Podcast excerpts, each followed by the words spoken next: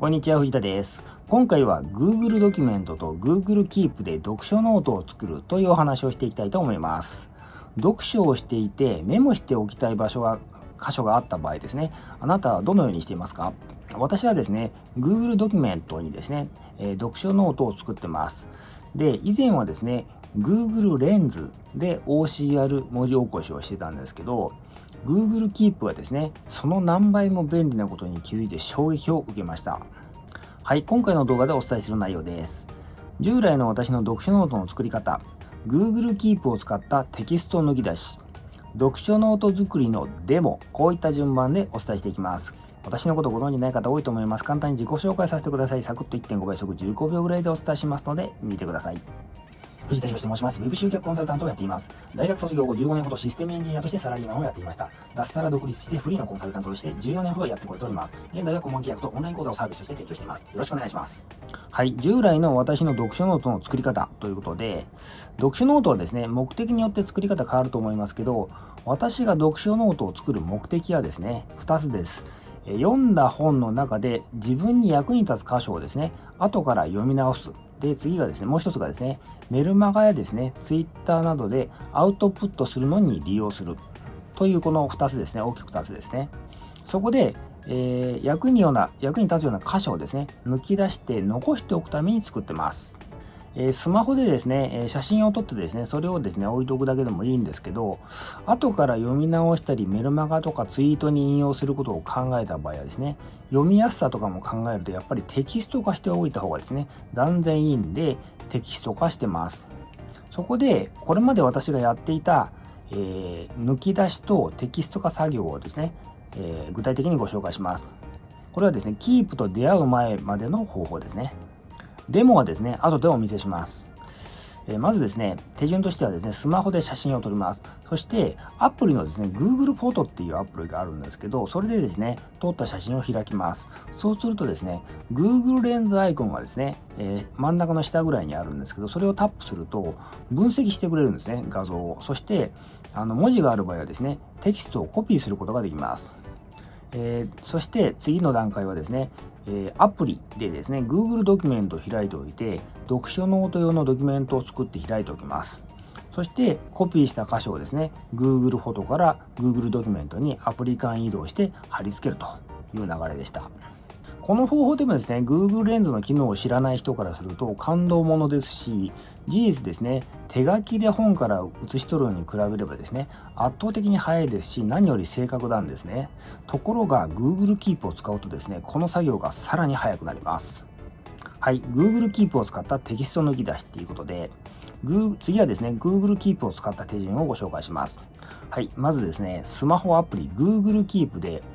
写真を撮るっていうあのメニューがあるんで、それを選んでですね、本の該当該当箇所をですね、撮影します。そうすると Google Keep にですね、えー、メモが保存されますので、それを開くんですね。そして開いて、撮影されたですね、写真をですね、タップします。そうするとですね、右上に点々点っていうメニューがあるんで、それをタップするとですね、画像のテキストを抽出っていうメニューがあるんですね。それをタップするとですね、もう一瞬で文字起こしがですね、できてですね、メモに貼り付いちゃいます。えー、そしてですね、次はですね、文字起こしの必要な箇所をですね、コピーして Google ドキュメントの方に貼り付ければ OK なんですね。で、加えて Google ドキュメントを PC のブラウザで使っている場合ですね、もっと便利に使えます。えー、読書ノート用に使ったですね、ドキュメントを開いている状態で、右側にですね、Keep のアイコンがですね、表示されてるんですね。で、それをですね、クリックすると、なんとですね、Google Keep のアイコン、あの、一覧がですね、表示されてですね、えー、メモが開けるんです。ですから、さっき貼り付けたですね、文字がですね、そのまま表示されます。ですから、それをですね、あのコピーしてですね、Google ドキュメントの方に貼り付ければいいっていう感じで、非常にですね、簡単にできます。もちろんスマホだけで作業してもですね、まあ、そんなに面倒じゃないんですけど、PC があるとですね、ものすごく便利にできます。こういう感じで、さっきの Google レンズを使うよりもですね、かなり手間が減らして、しかも正確に作業ができるっていうことなんです。では実際にですね、え、これまでご紹介した、口でご紹介したですね、方法をですね、え、デモで、え、撮影してありますので、それをご覧ください。はい、それではですね、私がこれまでやっていた Google レンズを使った、え、テキスト化ですね、OCR 化の手順をご説明します。えー、Keep を、えー、Google Keep を使わない方法ですね。えまずですね、こういう感じで写真を撮ります。で、例えばですね、この、え本のここの部分をですね、ここの部分が非常に、え自分にとって意味があるなと思って抜き出してメモしたいということを前提に進めます。で、今これはですね、写真で開いてるんですけど、これをですね、Google フォトで開きます。はい、えー、Google フォトで開きました。そしてこの下にあるですね、えー、アイコン、これ Google レンズなんですけど、これをタップします。そうするとですね、解析が始まるんですね。で、こういう感じでですね、解析が終わりました。で、この辺でタップすると、こういう感じで選択ができてですね、こういう感じで選べるんですね。でここにコピーっていうボタンがありますのでこれでタップしますこれでコピーが完了ですね。次に、えー、Google ドキュメントに移動します。で Google ドキュメントを開きました。で Google ドキュメントの方で適当にですね読書ノートか何かのですねドキュメントを開いておいて、えー、ここで開くと。でここでですね貼り付けます。はい、これでですね、メモが完了ですね。あとはですね、これを繰り返していって読書ノートを作るという感じです。え、こういった作業ですね、こういった Google レンズを使った作業をこれまではしていました。